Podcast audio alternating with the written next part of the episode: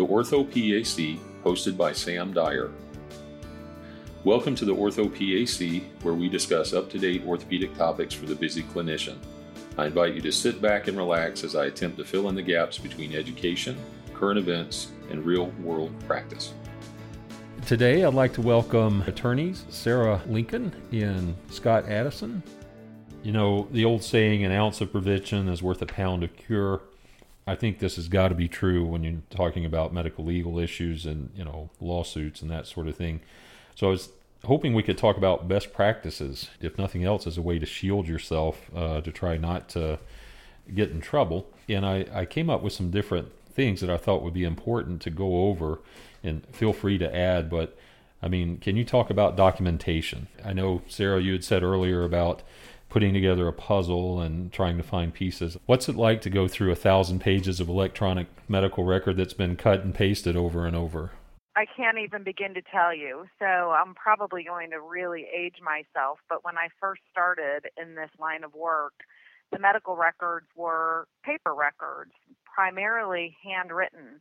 And so our biggest struggle in those days was reading the handwriting of the providers and being able to tell, for example, on an anesthesia record, if the little arrow is going up or down to designate where the blood pressure is uh, in that little tiny, you know, grid chart that they maintain in the anesthesia record.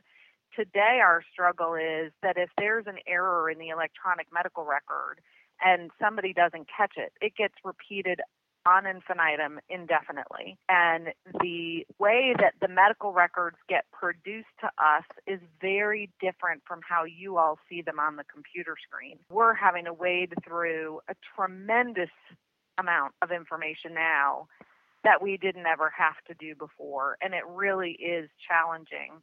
But I think to your point on documentation, the more you can document about what you're seeing and what you're doing and what you're smelling, touching, feeling, the the better it is to be able to go back and explain it later without somebody questioning whether or not you're enhancing what you saw or did or felt or smelled on that day. The more specific documentation to the patient that is sitting in front of you the better. Makes it easier to defend you. Mm-hmm. In a lot of states, including North Carolina and South Carolina, there has to be a pre-suit certifying expert for for all lawsuits. So somebody uh, who's in the same or similar specialty as you has to go through, look at the records, and determine that they feel that there was negligence that resulted in an injury. So if you're if you can document your medical decision making and your, and your thought process it can make it more challenging for someone to criticize you when there is a bad outcome. If they can look at it and say, well, I, I understand what they were thinking, it, it, turned out poorly, but it was reasonable, then um, it's going to be much harder for them to actually bring the lawsuit. However, if you don't document sufficiently, then they can look at it and say, I don't know what the heck this person was thinking or doing. They were just flying by the seat of their pants here. And, and that's that can open you up for more exposure. Obviously, more documentation is better, but we all know that there's a lot of limitations. There's so much documentation already, and it is a challenge, but it, it definitely can help. So, documentation is certainly important. Make sure to cover everything. I think it's important to document your phone calls you have with patients. If you have communication with another provider, put that in there. It, you know, all that stuff's important to have because two years down the road, you're not going to remember this person. You're not going to remember your note. That's all you got to go on. So make sure you, you document. Clinical practice. I'm hoping that the majority of our clients or patients aren't litigious. However, it only takes one person. So, what can we do to make ourselves less likely to be named? Interaction with people, aside from documentation, just in general clinical practice. What would make the patient more likely to say, you know, I think this care was substandard? I know they have bad outcomes, certainly, but what could protect us? Patients don't like to sue the providers they like. And so if you can engage with your patients, make sure that they feel heard and um, that you, you know, validate any concerns that they have, even if there's a bad outcome. If they feel that you listened and you tried your best, then your you know the the, the risk stratification, I guess, decreases in your likelihood of, of being sued. Nothing will get you sued quicker than to blow off a patient and and then have a bad outcome. That's that's a recipe for a, a lawsuit. Absolutely. So yeah, we we've definitely had cases where multiple providers were involved in the care of a patient. There's a bad outcome, and yet you know one person or two people weren't named in the lawsuit, and we all scratched our heads until we you know deposed the plaintiff, and and they said that they just loved that that doctor or that that PA or that nurse, so they didn't want to name them. It, it, as much as you can, develop the, that relationship. It, it's it's not always feasible, but that's a big one.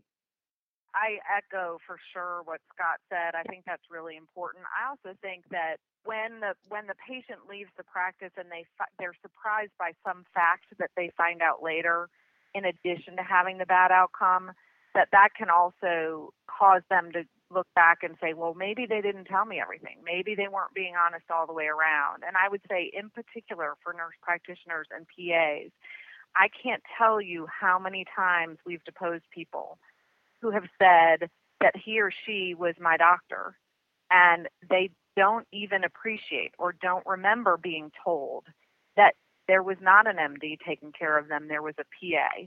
And then they're angry because they feel like they were not told the truth. So I do think it's really important. Even if your office may tell whoever calls in to make the appointment, you're going to see PA so and so, your your patient does does not pay attention to that they're not listening to that. So make sure that, you know, your role is clear to them when they come in. Again, if you're acting independently, you're still held to essentially the standard of a physician seeing that patient.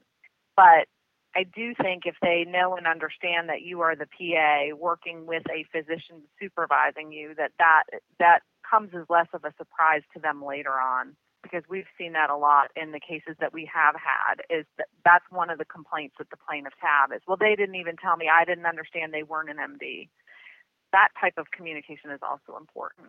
Mm-hmm. good stuff. Good stuff. Okay here we go. I made a mistake. I screwed up. What do i do? Talk to my doctor but i start thinking this is not going to go well. Where do i go? Do i talk to my risk management? Do i write things down?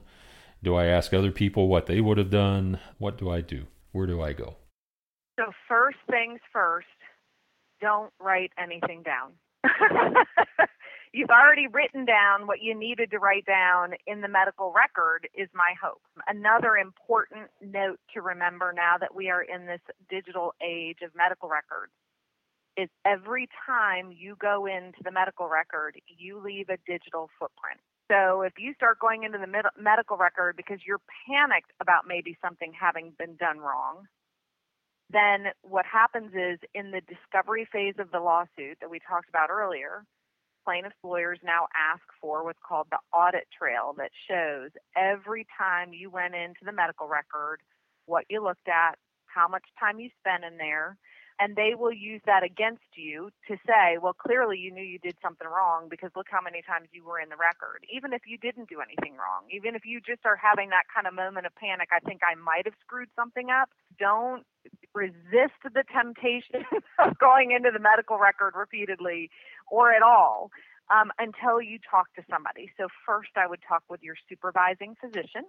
and make supervising physician knows that you have a concern and they may be able to recommend to you who within your organization you need to talk to next. If you have in-house counsel, in-house counsel is a great place to go.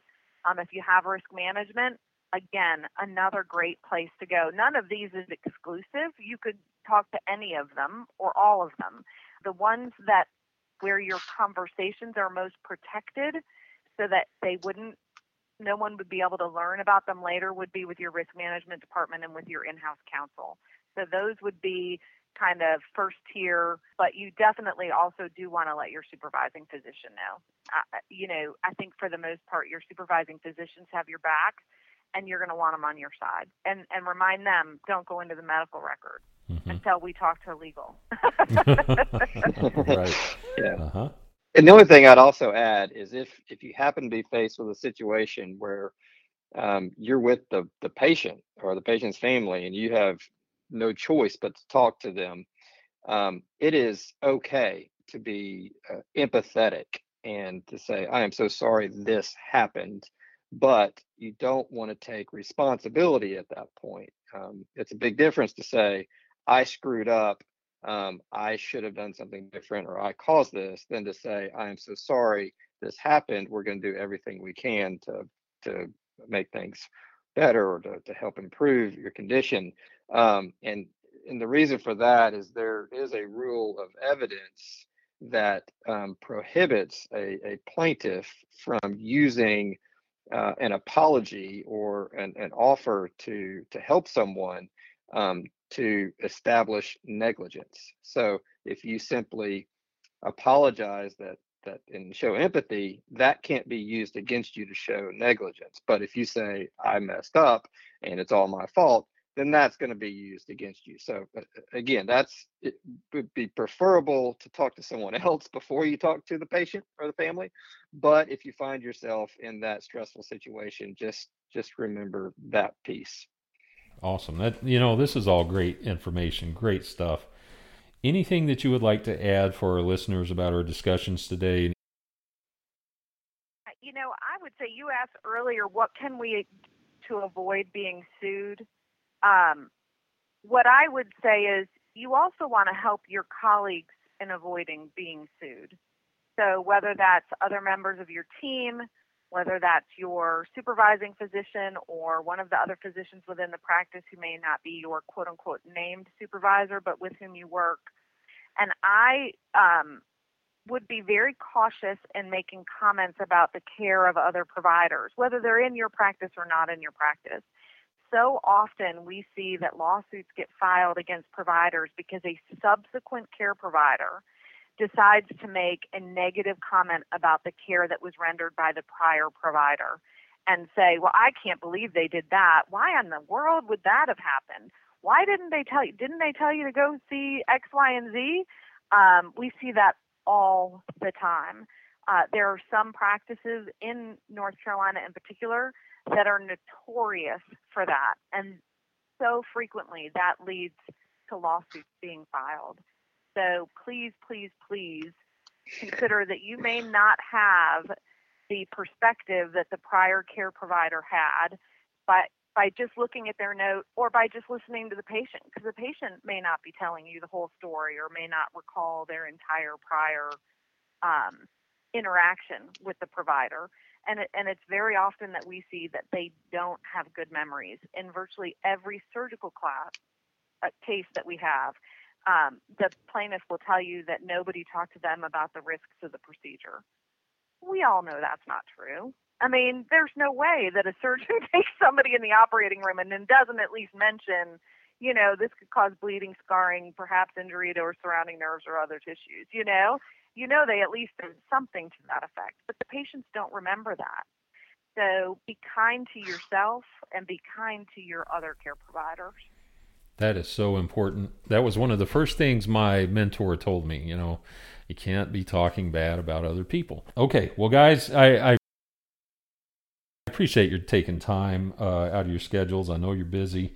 This is going to be very helpful for our listeners. Uh, really appreciate you being here today.